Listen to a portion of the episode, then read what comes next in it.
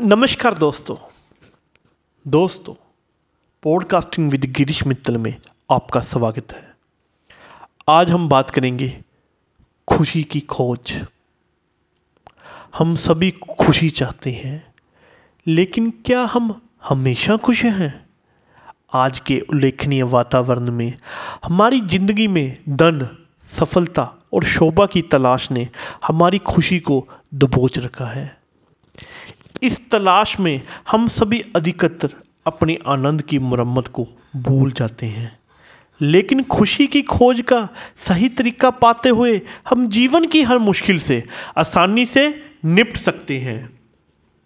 खुशी की तलाश में हम अक्सर अपनी सारी दिनचर्या और भावनाओं पर निगरानी नहीं रखते हैं। इसलिए खुशी की खोज के लिए पॉडकास्टिंग को एक बहुत ही उपयोगी और अच्छा माध्यम माना जा सकता है।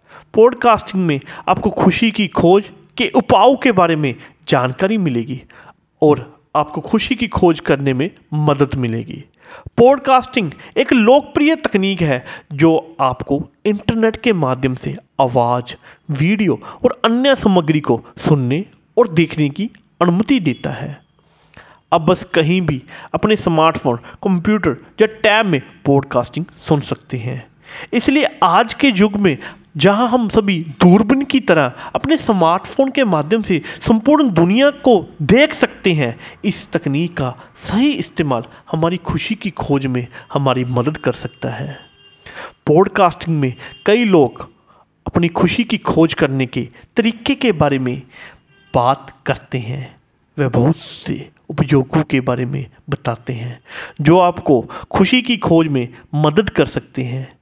जैसे हर दिन कुछ नया करने का प्रयास करना, खुशी के लिए धन की तलाश नहीं करना, समय के माध्यम से पर्क के ऊपर चिंता नहीं करना। खुशी की खोज में सही तरीके से पॉडकास्टिंग का उपयोग करने से हम संतुलित जीवन व्यतीत कर सकते हैं। हमारी खुशी को भोगने के लिए हमें संतुलित सामाजिक और आर्थिक रूप से मज़बूत होने की आवश्यकता है। पॉडकास्टिंग की मदद से हम अपने जीवन को संवेदनशील बना सकते हैं, जिससे हमें खुशी का एक सत्ताईस स्तोत्र मिलता है।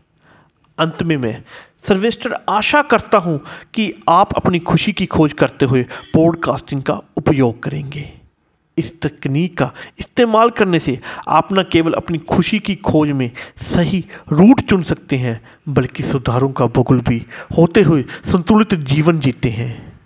मैं आशा करता हूँ पॉडकास्टिंग विद गिरीश मित्तल में आपको कुछ सीखने को मिला होगा। धन्यवाद। जय हिंद।